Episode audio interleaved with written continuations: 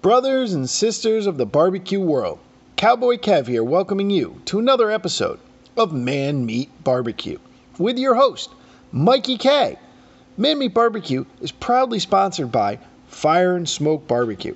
If you're looking for a new seasoning, head over to fireandsmokebbq.com. We ship nationwide or pick up a catering menu for those of you in the Chicago area. Also brought to you by Myron Mixon Smokers. If you're a caterer, competition, or just a backyard cooker, we have the smoker for you. Go check them out at myronmixonsmokers.com. And now, here is your host, Mikey K. North of the border today, uh, we are going up to Canada. Um, and we are hanging out with a gentleman named Matt, and he is from Fidel Gastros. If you haven't heard of him, um, I, I he, you might be living under a rock. I don't know. Um, he makes some amazing food. Uh, he had a really cool TV show for a little bit, right? Um, he was known as in my youth. In his youth, he was known as as, as the rebel without a kitchen. Um, but he is just an amazing cook, an amazing chef, and he does some really cool things. And he's gone through a great thing in his career. So I want to say, Matt, thank you so much for coming on the show, hanging out with us, and uh, chatting food and barbecue. Thanks for having me. Very kind words, might might I add. So, um, I've been a I've been a long time fan, but what kind of man? What really got you start? Like, what made you want to get into the kitchen and start cooking for people? I think it was just uh, you know I enjoyed feeding people. I think it was always fun. I never really saw it as a career path. It was just something I I kind of did anyways. I think as a as an Italian Canadian, you were always just taught to make sure people are you know leaving your table full and happy and uh, I think feeding people was part of a it's how you created family. It's how you created community. It's how you connected with people. It's also how you showed them a little bit about who you were as well. So I think this was always kind of embedded in my brain, and it wasn't necessarily something that I thought would eventually lead to a career. But uh, lo and behold, here we are. now, when you kind of first started, you started cooking out a, a commissary, you started doing pop ups, you started doing all that stuff.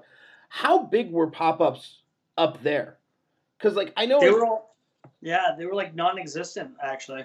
How did people? How did people kind of react to it? Because, like, I know with my with my barbecue company, I do pop ups, and it's still kind of a ratherly new thing here, and people sure. are they're confused. They're very confused at the fact that like they'll be like, okay, cool, so where's your restaurant? And it's like, well, I don't have a restaurant. and like that's the hardest thing to get past, right? I had to explain to people that I was quitting a job to start this thing called a pop up, and they were like, "What's that?" And so yeah. there's a lot of education involved, right? Like you, especially when um, I'm not, you know, we were very fortunate though at the time. Like timing is everything. Yeah. Um, and when this was all happening, there was something in Toronto that had started called the um, the Toronto Underground Market, and it was essentially um, you know 50 vendors that were all trying to do what we were doing. You know, there was one very well known um, taco pop up called La Carnita that had really started the the conversation piece around what a pop up was, um, and then we were just like, oh man, I, I gotta sell sandwiches to make a living now. like that was kind of the. Uh, it wasn't so much for anything other than every sandwich I made was was a paycheck essentially, a revenue. So it was, and and I couldn't afford to open up a place, so that was the other option. So it was kind of done out of necessity, but at the time, it was still a very like, ooh, what's that? Like, whereas now, like you'll see, like Walmart is like throwing a pop up in the parking lot. Yeah. so it's it's quite. Um, I think it's quite overused now, but that's. I mean listen, that's like every industry that has something and then all of a sudden becomes mainstream.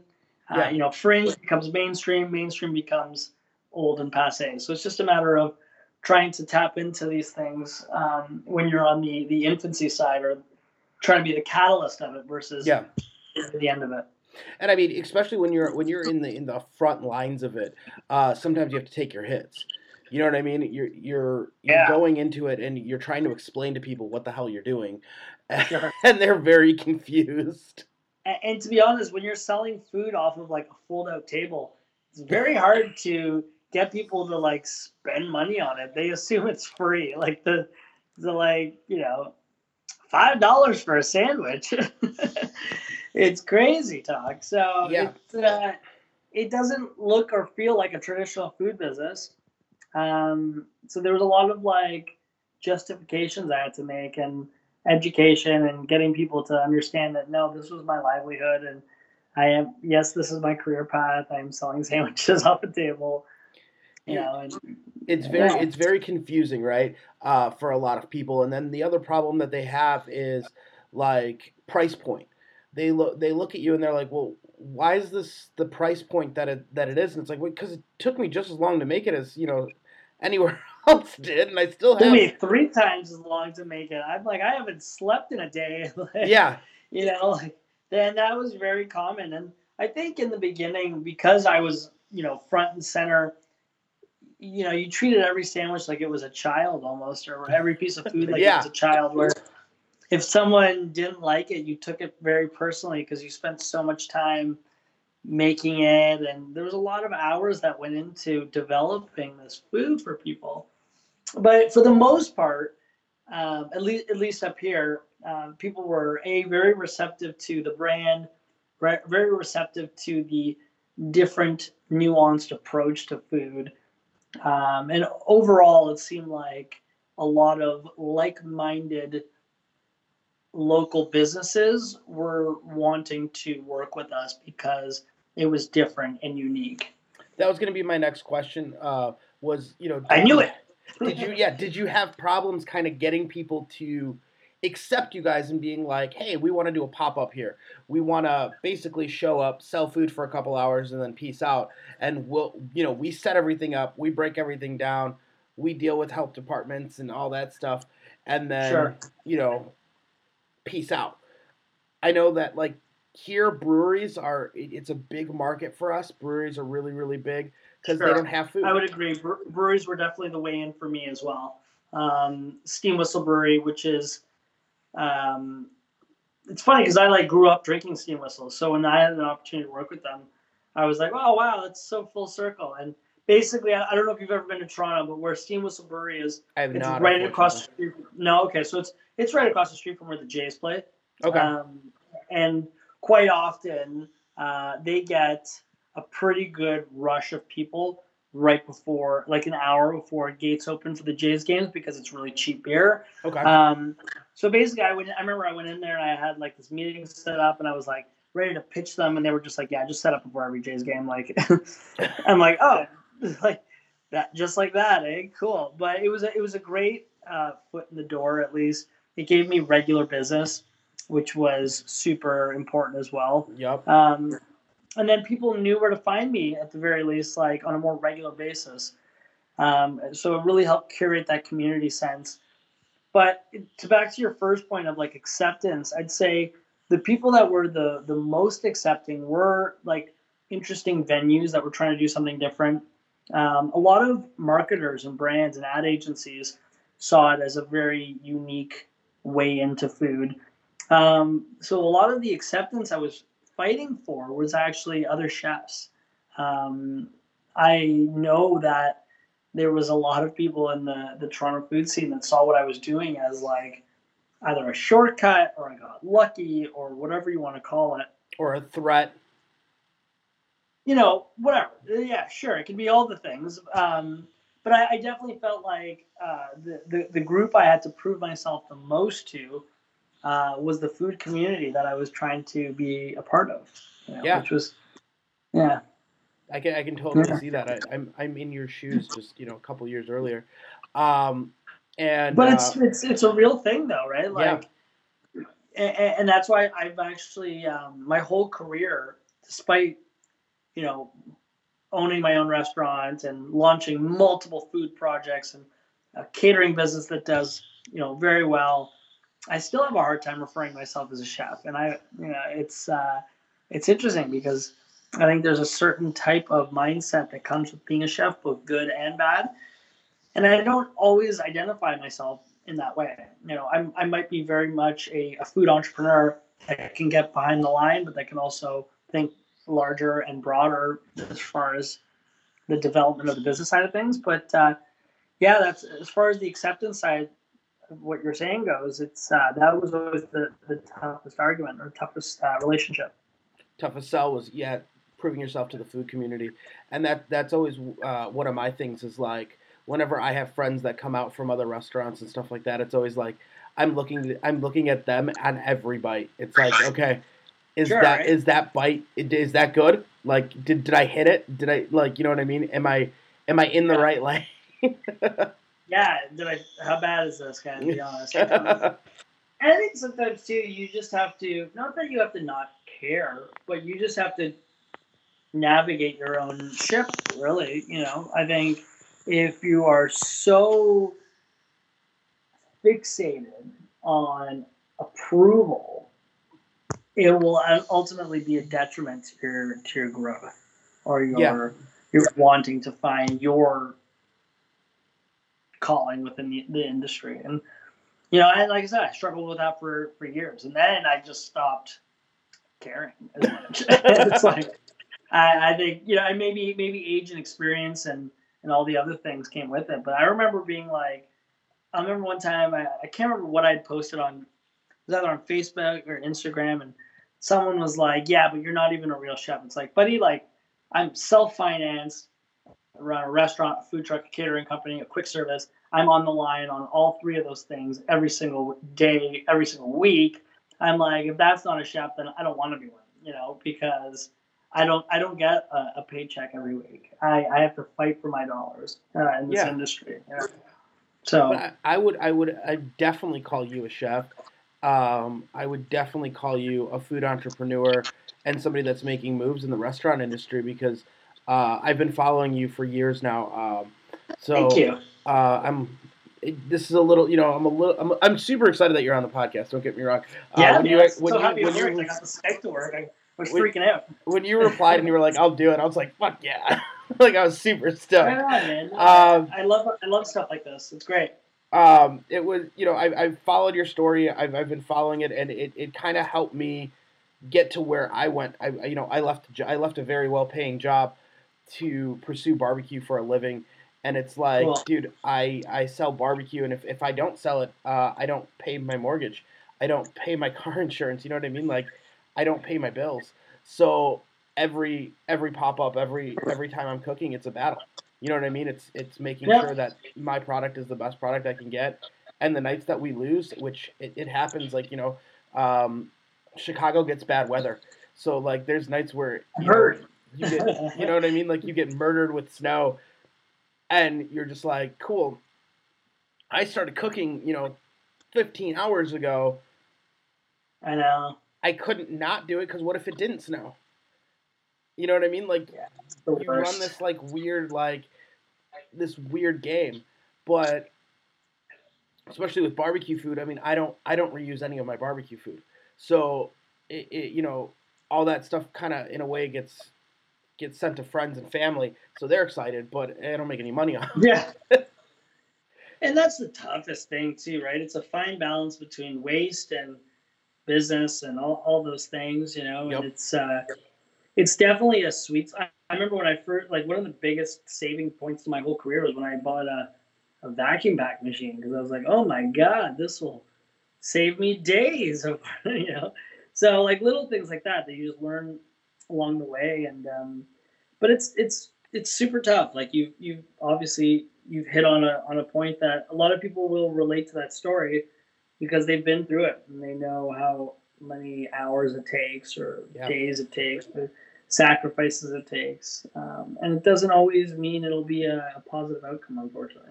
Yeah, but you know, you keep fighting. You you uh you you go on. You move. You shake that one off, and you you cook again, and then you you know some days you win big, some days you lose big, and that's yeah, kind of I I always say like I just need more wins than losses.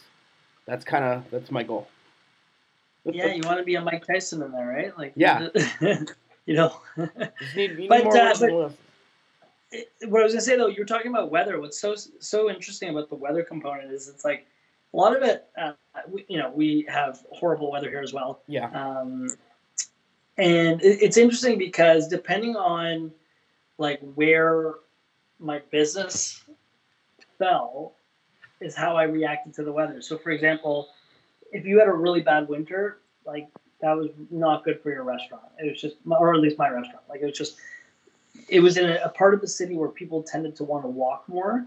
Um, so if weather was bad, like you noticed a, a huge decrease in, in, foot traffic. But then now, you know, such a we're kind of operating a, a ghost kitchen right now, and so much of what we do is delivery. So it's like the worse the weather is, the better it is for us. So it's so interesting how you know your business model and your philosophy on it changes. It's like I used to never have a TV in in uh, our restaurant, and then the Raps started making the playoffs. So like before, I'd be like, "Fuck, man, not another playoff game. I can't take a, a hit like this anymore." And then all of a sudden, we put a big TV up, start playing Raptors game. I'm like, I love playoffs. so it's like, you know, you, your your attitude changes based on how it unfortunately serves you as a yeah as an entrepreneur. I, you you gotta I mean you know you gotta be able to uh, kind of pivot and move because if you can't pivot yeah. and move like you're gonna you're just gonna get hit every single time right um, and making those crucial pivots is, is what, what keeps us in business and what keeps us moving um, now, what I what I want to ask you is, when did you decide? Like, when did you know that it was right to move from pop ups to a food truck? When did you know, like, hey, you know what? We've kind of outgrown the pop ups, or you know, we've done almost, we've done so much at these pop ups. When did you know, like, it's time to take that next step? I think it was kind of uh, a few things coming together at one time. So I think operationally, it was making less and less sense to do that kind of extra running around, if you want to call it that. Yeah. Like the the food truck seemed like the next logical step in the sense that it still felt very much like the pop up. The energy levels were the same, but it allowed us to increase our ability to service. Um, like I said, operationally, it just made a lot more sense. Uh, it was also like at the time, food trucks weren't really a thing um, at all in Toronto. So I was like, cool, like uh, it's the next version of a pop up, basically, like the next iteration of that. Because um, I think like when we did it, there was there was like some old school trucks that had been around since the 70s, but they were just like chip trucks basically. Okay. But then in this like Blue Garden food trucks in Toronto, there was only like maybe maybe eight to ten licenses out at the time. Now there's like 150, 160, and it's so now it's like everyone's like, well, I've already like the way we approach our food truck business now is incredibly different from how we approached it, you know, back in 2013. So it's like you just have to really understand the environment and say this makes sense, this doesn't make sense anymore, and go from there. Yeah, because I mean, food trucks have become a very big thing. Very big thing. Uh, they're becoming much much larger in Chicago. Chicago has um, a lot of rules and regulations on it. Same for. Same they, here. They kill it's, you it's on them. They, they they very much like really really brutalize you on, on food trucks inside the city limits. So a lot of food trucks have kind of moved outside of it. They've moved outside right. the actual city and they're starting to hit breweries. They're starting to do that, and sure, that's that's like one of our next steps is we're doing a food trailer, and I'm gonna try to bring it, you know, kind of do it a little bit different in the sense that we're not going to be moving that trailer around quite as much. Sure. And and that's for us now. It's like you know the, the truck is like almost ninety percent uh, a catering vehicle. Like okay, um, like I remember when we first opened the truck, it was all cash sales like all cash. And then now it's like 60% card and tap and all the other things that aren't cash. So it's like it's a very different market. Um, and we just realized that it made more after doing it for like eight or nine years, made more sense to you know to your to your point, like to pivot it in the direction of okay, like let's now use our food truck to do weddings. Let's use our food truck now to do bar mitzvahs and corporate events and big brand collaborations and festivals, but we're actually catering the VIP tent in the back. So, and I think that those opportunities really only come uh, two ways. One, if you're already a, a big shot name that can just walk into a new scene and pick up that business, or if you've just been doing it for years and years and years and you've established a reputation that allows you to kind of open up new doors really. Yeah. Um, so that's good for you man. For going like the trailer business is is tough too because now it's um like you have to know how to drive a trailer properly. Like uh, yeah. people, it, have you ever backed one up? Like oh yeah yeah yeah yeah, yeah. no yeah. I i've definitely okay, um i've i've driven a trailer numerous numerous times. I uh okay in a, in a past life i was uh I, I used to tour a lot. So uh, okay, van and trailer life was was normal. Dude, I had a barbecue trailer for for barbecue caterings, and the first time I brought it home, I was I used to park it in my grandmother's driveway, and uh, it took me I think two and a half hours to park it the first time. Oh, because yeah, I never I didn't know that you had to turn like left to go right. Yeah, right yeah. Everything's opposite, and it's it's a it's a little bit of a mess. Um, and if you don't know how to drive it, it will it will drive you. oh, dude, I was freaking out. I'm like, I think I made a big mistake. how, what size trailer really did you end up getting? Purchase. Sorry, say it again. I said, what size trailer did you get? Oh man, it, it wasn't that big because it was only meant for catering. It may maybe the size of like a Volkswagen Golf or something behind okay, my car. So nice and small. Like yeah, but it was like it was all open, like there was yeah. it wasn't enclosed. Okay. Um, it was a convertible trailer, I guess. Uh, but yeah, it just was way more work than I remember or, or thinking it was going to be. And I was really worried. I was like, shit, I just spent a little bit of money on this. Like, yeah, we're we're doing a um, we're doing a 24 foot trailer. So it's wow. gonna be it's gonna be a nice long beast. Uh, it'll have a smoker on it and all that stuff. So it's gonna be wow, a, wow, it's wow. gonna be a little bit of a beast. It's gonna be fun to drive though. That's insane. Is it uh what are those things called? The silver bullets. What are those called? Airstream. Is it oh, an airstream? It's not an airstream. No, it will not be an airstream, but it'll it'll be pretty. I hope. okay, that's amazing. Congratulations. Thank you, dude. Um, yeah. So you, I mean, I just think your your story is so cool because you went from the pop ups, you went to a food truck, then you then you did you you eventually opened the restaurant.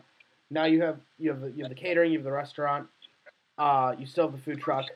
You guys are just doing some awesome stuff, and I think the food scene in Toronto has always been so amazing. There's been some great oh, chefs that have come out of Toronto, and I think it's a very underrated food city. I'll be honest. I think it's very much underrated, and I think yeah. there's um, it's a very uh, what's the word I'm looking for? Um, passionate food city. You know what I mean? That people don't think of yeah. as a food city it's funny because I've been very lucky that I've been able to travel a lot for for work, um, and there's been many times where I've been somewhere and had like the national dish of that place. Yeah.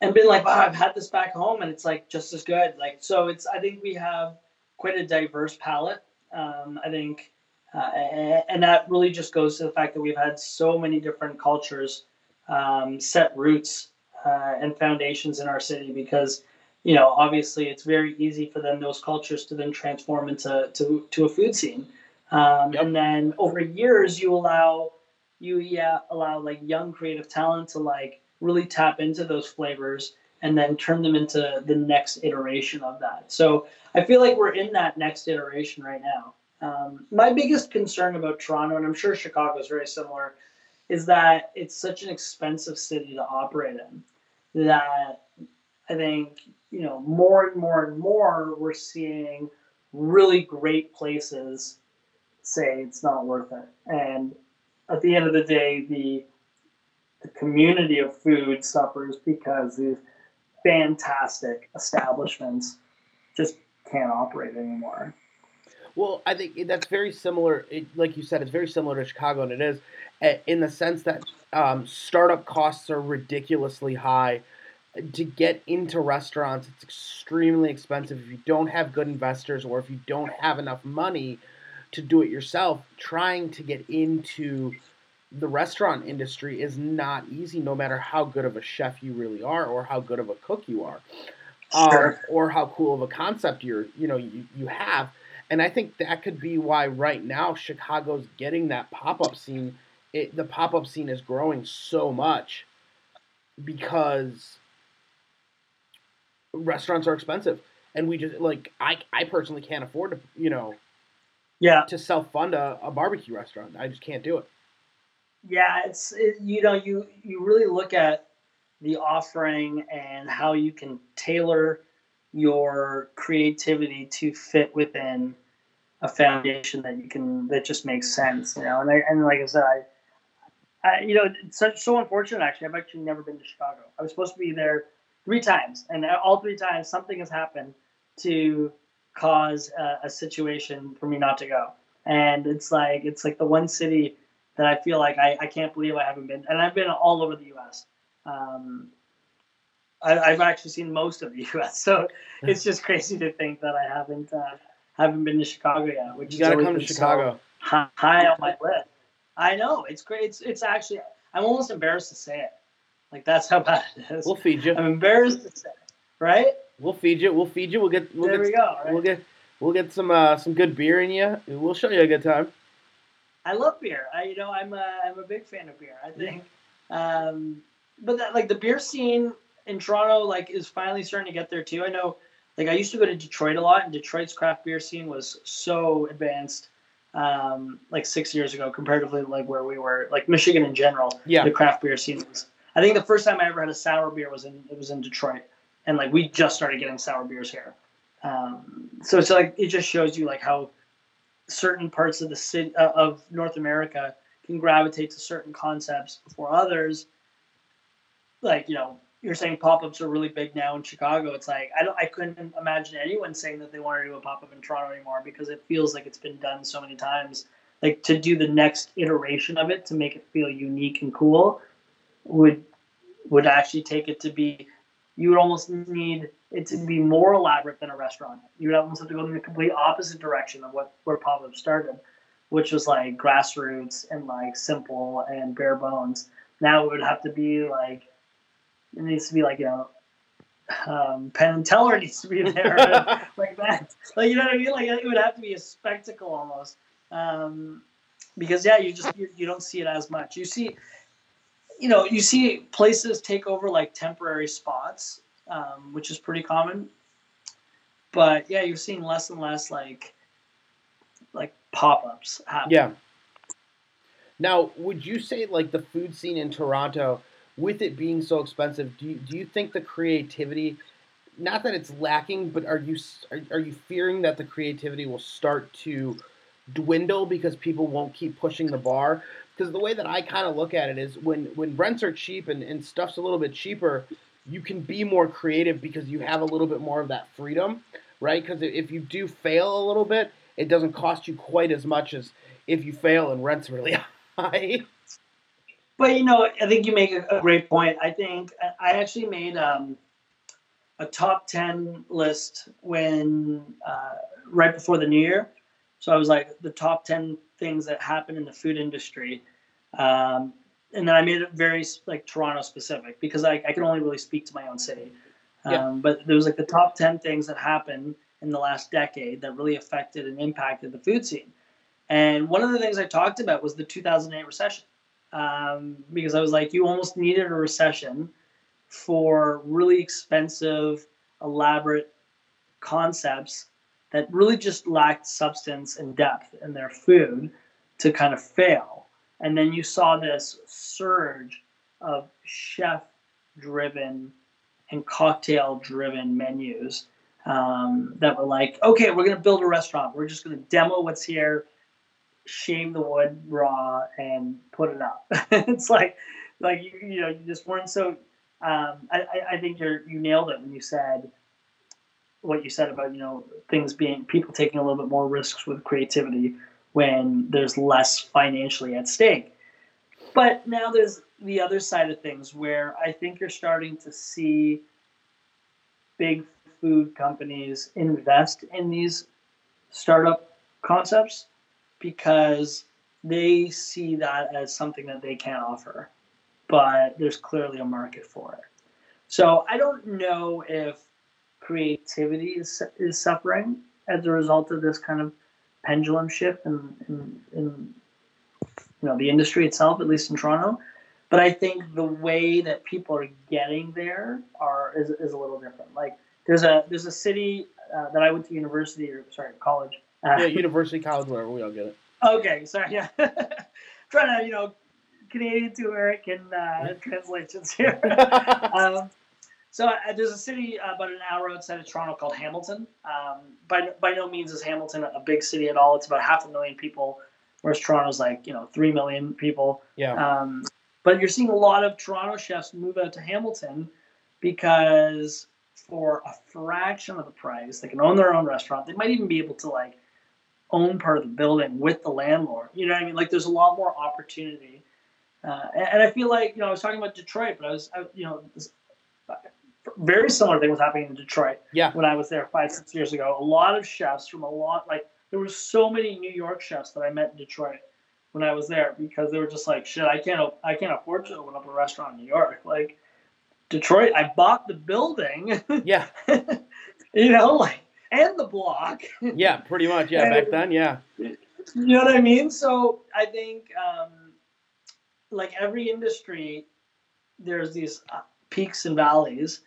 Um, but the food industry has to ride those peaks and valleys. I think I think now we're seeing. I was just doing a talk a couple weeks ago, and someone was like, "Do you feel?" Because I was explaining how we've essentially established like a, a bit of a ghost kitchen concept, um, where I'm using a lot of you know digital sales for for takeout and delivery and stuff. And someone was like, "Well, do you feel like that type of business is ruining the industry?"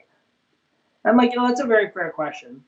Uh, but I think the better way to look at it is the technology exists no matter what. So you got to ask yourself what side of the argument you want to be on? The one that's trying to resist it, or the one that's trying to, you know, use it and then just innovate alongside it. And if you think about it, like music did that 20 years ago. I don't know how old yeah. you are, but there was this thing called Napster back in the day. Oh yeah, no, I remember Napster. Napster. I remember Napster. Yeah. oh, so like, remember like all, all, the all the the big labels, all they did was try and fight Napster and bring Napster down, and, and next thing you know, there's well. like that worked phenomenally. I think, uh, you know, and then ten new ones opened up right after it. So I, I think um, it's very important to have your finger on the pulse to see what is what are your end users, like your customers, what are they using? What are they gravitating towards? And I think so often chefs are trying to tell the market what it needs uh, and I think we need to just do a better job of listening to the market what they want. Now, are you you? I don't know if these exist up there, but is it like Grubhub, like Uber Eats and stuff like that? Is that is that kind yeah, of? So we, yeah, Uber Eats is the big one up here. Um, Foodora is another big one up okay. here. Uh, Ritual is a is a pickup service. Um, I don't think we have Grubhub, but I've heard of Grubhub before. Grubhub is big in um, Chicago. That's why I figured I'd ask. Uber Eats is a big one. Um, DoorDash is another one. DoorDash, yeah, we got DoorDash, yeah. Um, yeah and those are those are all very interesting concepts to me. Um, obviously, for us, for right now, where we're at in our business model, it doesn't work um, because I can't just cook brisket and wait for hope for somebody to to buy it. no, I, I totally get that. Right, it has so, to make sense. And for me, like the way I've actually seen it is we we're we are in a new part of the city right now where, where we've opened this kitchen, and coming in May, there's going to be like a, a big collaborative effort between us and this brewery that's actually moving next door. So to be honest, I'm only doing this delivery model to a get a better sense of the neighborhood, um, and b it's going to be an add-on, like it's a secondary model, yep. not a not a primary model, and um, but yeah, like I think it has to make sense for you, right? Like I um like our, our restaurant used to be really well like is really well known for the brunches that we did. Like brunch was kind of our thing. Yeah. And uh, for the longest time, I had a heart. Like now we're doing brunch delivery, but like being able to pack and store and ship eggs to make sure they're still hot when they get there, like not an easy task, you know. So like we've really had to play with things like packaging and understanding which dishes would would travel, travel. better than other dishes, and and and then also like uh, you know getting people's mindset wrap it around it. Like, hey, if you loved our restaurant, keep in mind this is not going to be the exact same experience as that. Like, you need to you need to manage those expectations and be like, listen, like this is a delivery service, thanks. So like it's gonna be different than how you have at the restaurant. And it's also a delivery service that you're not fully in control of. You know what I'm Correct. saying? Like yeah. once that food kind of leaves your kitchen, I mean, you're not fully in control of it. Um, I'm not in control of it at all. Like I have no yeah. idea. It's a guy that just picked it up, or a lady that just comes and picks it up, and who knows what else they, they did on their on their way. They, yeah. I always have a vision every time someone picks up a package um, to to deliver. I always think of that scene in Ace Ventura where he's ripping that that UPS yeah. box down the halls. I'm like, that's exactly what's happening right There goes my food. Here it goes. Here it goes. Yeah, right. Like now, what I was you, everything upside down. What made you kind of? What made you go into into the brunch scene? Besides the fact well, that I, I love brunch. I, sorry. Besides the fact that brunch is so fun, uh, it's but one of the things. It, it's one of the things that we actually do as a barbecue company, which is so weird, right? We do four brunches a year, cool. and the reason we only do four is because we want to make sure that they're like it doesn't just become a oh well we can get it at any time. Like you know it's sure. a special event, kind of cool, and we're one of the I, I don't know of any other barbecue restaurant actually around us that does brunch. So cool. What we do is we do you know we do a play with breakfast and barbecue food. So we're doing like brisket, biscuits, and gravy.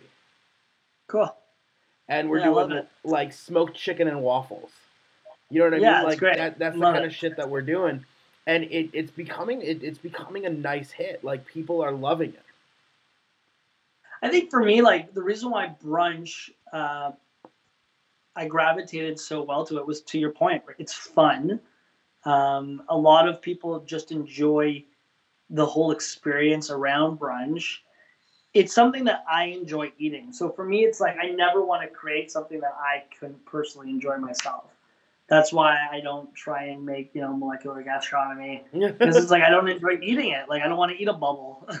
I don't want to eat a frozen bubble. That's no. you don't. You don't like uh, a strawberry that's really a tomato. Yeah. Because like yeah, that. That's is, the one thing that like essence. Yeah, like I can't like I don't know. To me, it's like if I bite into something and I think I think it's gonna be one thing, but it's a whole other thing. Like to me, that's it, it. It's a mind fuck, and I can't do it. I remember one time reading off a menu. It said it actually said the words. I can't remember what the dish was, but it said deconstructed, reconstructed. and I was like, doesn't that just mean it's the as is? Thing? Yeah, like what, you take it apart, put it back together, and leave it there. like, didn't you just start there? yeah. But um, yeah, so the reason why like the brunch thing for me was such a big a big piece of our business was like I really did just love brunch and that was kind of my even if I don't go out to dinner that often anymore, I still really enjoy going out for brunch. And I, you know, now I'm just so lucky. Like I, I've been hired by a few restaurant groups to like go consult on their brunch menus. Um, I've gotten to travel and see brunch in other cities. I wrote a brunch cookbook with my yeah my my life partner, and it's just like for us, brunch just came so naturally um, that I just really have fun doing it and I love to only eat once a day. So brunch is the, the fastest way to getting there. I feel like brunch breaks all the rules too, which is nice. You know what I mean? You yeah, it can, does. You can do so much because there's no like when you think bre- traditional breakfast food, you're gonna think like, okay, well, it's traditional breakfast food. Then when you think like lunch and dinner food, people have a certain expectation of, of what they want or you know, you know what they're what they're expecting to see on a menu. When you get a brunch menu, you can twist and turn and still put out amazing product without having that concept of okay, I know what's going to be on this menu. 100%. You can satisfy the sweet tooth. You can f- satisfy the person who wants to eat healthy, to satisfy the person who wants deep fried, bacon covered. Yep. Whatever, you know, and and I think that's the beautiful thing about brunch. In fact, I don't, I don't know if, but if you don't have a copy of my brunch book, I can send you a copy of the brunch book. I but don't, the, but I'd love one. Okay, so I'll send you a copy. But the first line in the book is breakfast is a meal and brunch is a culture. And it's like, that's, that's so true. For me, but right, like it is. It sets the tone for the whole book that a lot of times, you know, the rules don't apply in brunch. Um, a lot of people are very habitual about their brunches. So, for example, you might want to try a different restaurant every time you go out for dinner. But when it comes to your brunches, you have your spot. A lot of people and do. chances Yes. are, you know what I mean. And then chances are, you even not only do you have your spot, you have the thing that you get, and you have the people you do it with. In fact, you might even have very specific socks you wear when you do brunch, or shirts you wear. Like you might have a team brunching shirt. You know, like we used to get a lot of bachelorette parties for Really? brunches. So like they had been partying all night. and Okay, makes sense. in the next day.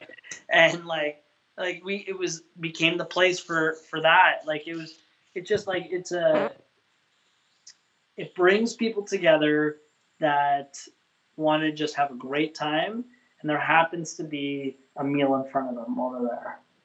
Yeah, I, I couldn't agree with you more, and it also comes with alcohol, so that Yeah, that, that. that, that helps.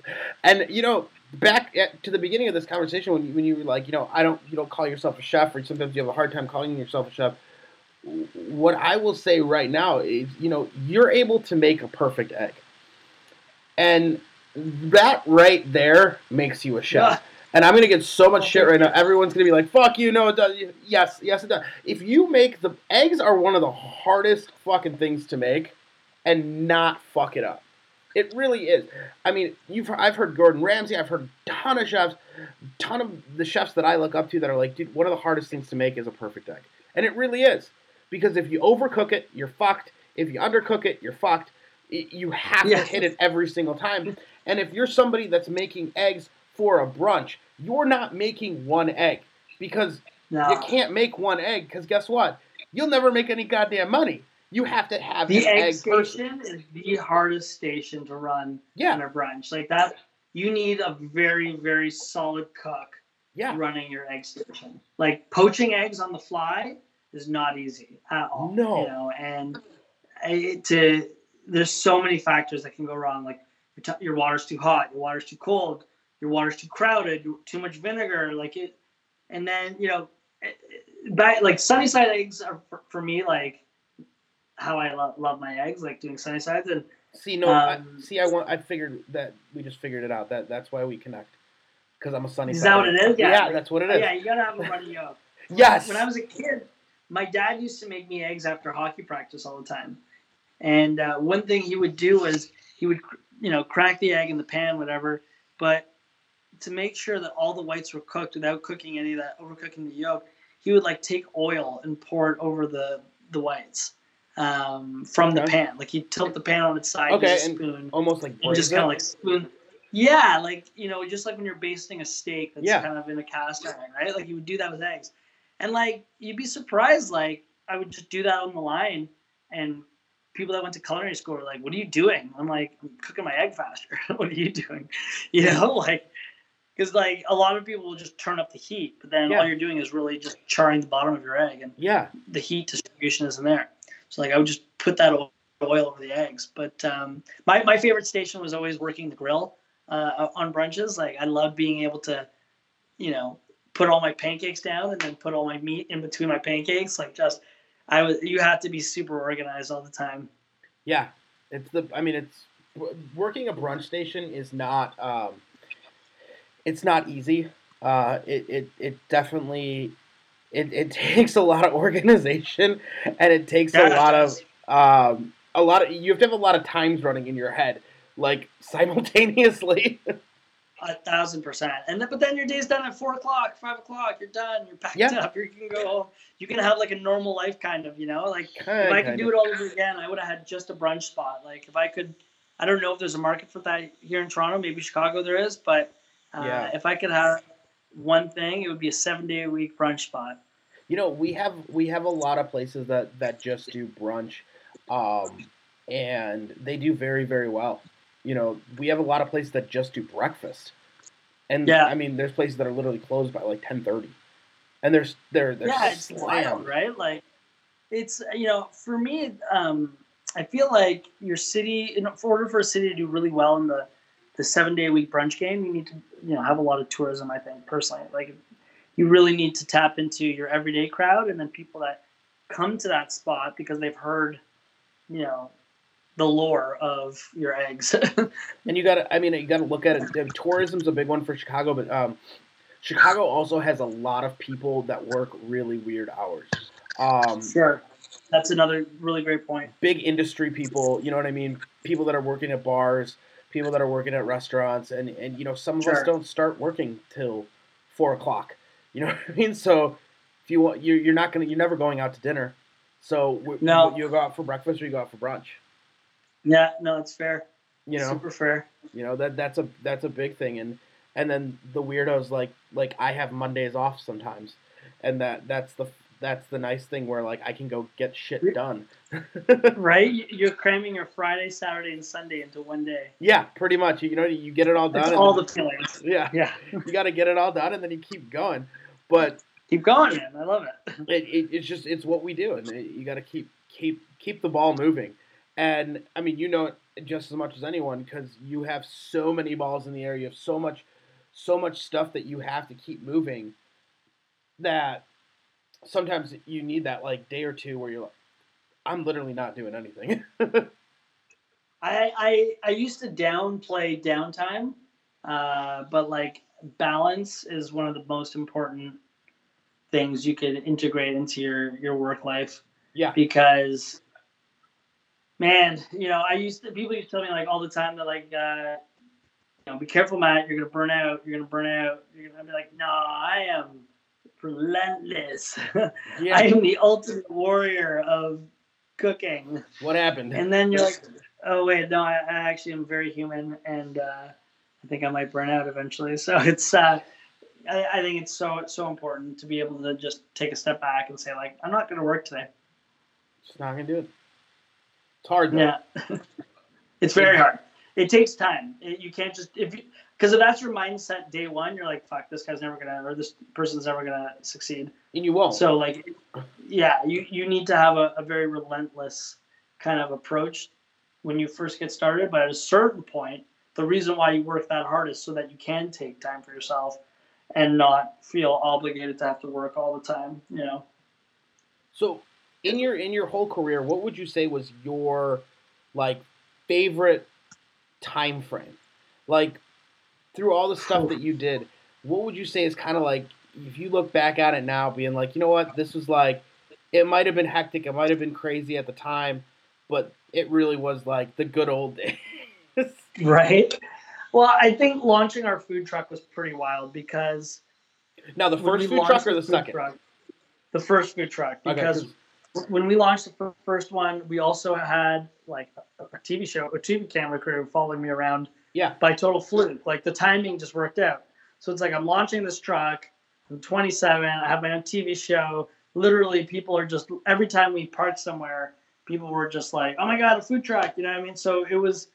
I don't remember a lot of those days because they're they just happened in a bit of a blur, but um, they were quite um, overwhelming as far as like the experience is concerned. Like if I could go back in time and watch all that as like a fly on the wall, I'd be like, wow. You could like, watch the TV crazy. show. Well, that, that's true. that's really true. I could go back and do that. Um, another really fun thing I did was, um, I think it was like 2016. Um, I was invited. The show got picked up by the Asian uh, Food Network, like uh, Food Network Asia, so they flew me out to like Singapore and Malaysia and Philippines and That's awesome. Jakarta and Hong Kong. Yeah, and I did like a tour and I did like a dinner pop up in each one of those cities at these like major and I think like in the moment there was just so much go go go go go that I didn't have a chance to stop and go like this is the coolest fucking thing I've ever done in my life. Like, yeah, I remember it didn't like hit because they flew me out. Uh, they flew me and my girlfriend out um, first class, and I'd never flown first class in my life. And I was like, this is awesome. like, I was such a newbie in the seats. Like, I was trying touching all the buttons. You're like, oh, this is great. yeah, right. Like, I was. I remember in the middle of the night, I ordered a sherry and a cheeseburger just for fun. Um, I just, I woke up, ordered it, ate them, and then went back to sleep. But then I remember being on the on the flight home, and and, and I'll be honest, I'm, I'm gonna stick by this. I was like, okay, now that I've experienced this, the goal is to have this not be a one-off, but to have it be an opportunity that's regularly presented to me. And you know, I, have never been able to go back to to Southeast Asia to do something like this, but I've had other very interesting opportunities pop up that are. Tra- I love to travel. Like travel is a huge part of I think development as a as a self-taught chef. And I would yeah I would say that I mean, like I went to Argentina in November, uh, like next November, and yeah. Argentina is somewhere I've been wanting to go forever, and I'm gonna go um, learn like asado barbecue in the fields of, of Argentina with that's the Gaucho awesome. Cowboys, you know, and I and I can't wait to do that. Like that's been some that's been on my list for a long time. But I think like your appreciation, like my ability to slow down and observe things a little better is because you know I'm, I'm a little bit older now. Um, I'm a little. I just I, I think differently. I'm not as like boom boom boom, and then we're gonna do this, and then we're gonna do that. You know, like yeah, it's like you know take it all in, really appreciate the moments as they're given to you. Um, so little things like that I know that I, as I'm presented with these opportunities, I just I experience them a little differently. I, I take them I take a, a moment for myself to really like ref, like not reflect on them, but like enjoy them. I think sometimes when these moments happen, they you're just so in them that you don't actually stop and enjoy them. And yeah. I think it's so important. Because then why are you doing it, right? Like, why yeah, are you doing it if you're not? Of course, if you're, if not, you're not enjoying it, if you're not. Yeah, like, what's the point? Now, when you were in Southeast Asia and you were doing all the pop ups and stuff like that, was there at, at any point was there a difficult time of sourcing, like sourcing things that you had back at home that were super easy to source? Where you were like, "Oh, I need this," and they were like, "Yeah, that's not gonna happen." you know what? It's really funny you say that. So, like, I had to I had a menu and then I had to like understand how the menu would have to adjust based on where you went. And like I remember when we were in Singapore, everything was available. Like every everything you wanted, it was like boom, what do you want? You got it. You know. Then right from Singapore, we were in um, Manila, in the Philippines, and like I must have cleared out all of the Philippines of all their fennel. Like I don't think there's any fen- there's still in a fennel drought because of me. Like it was not easy to get. But then like you go to the like the, the the fish market and you're like, wow, like I can get some really cool stuff here too. So, it, but then they were getting Canadian beef. I thought that was so funny. Like the beef I got was phenomenal, and they're like, "Oh yeah, it's Alberta beef," and I was like, "That's crazy!" Like they're flying in Alberta beef on the regular, like to serve there. So it was. Um, I, I think and then you have to think about like religious connotations as well. Like so, when I went to um, uh, Kuala Lumpur, which is in Malaysia, I didn't realize that it was so uh, predominantly or prominently uh, Muslim. So like I had to take all the pork off our menu, and we had to adjust in that way. And it's like I had no idea like yeah. before I got there. So and then you couldn't cook with any alcohol either because of it. Um, so I had to like. So you had to think about that. Yeah, like so one of my one of I did a beef uh, a beef rib that had a like a Moroccan barbecue sauce, but used dark beer to kind of give it a little extra depth and body. Couldn't couldn't do that. So little things like that, you just have to be like some chefs will hear that and be like, "Oh, forget it. I'm not cooking it." Then it's like, well, no, I mean it's definitely still cook. I'll just make adjustments. It's fine. Yeah, I'm gonna die. Like it's not it's not a big deal. You know, you just you change them on the go. And I remember we did one um, one change that we made it actually made the dish better.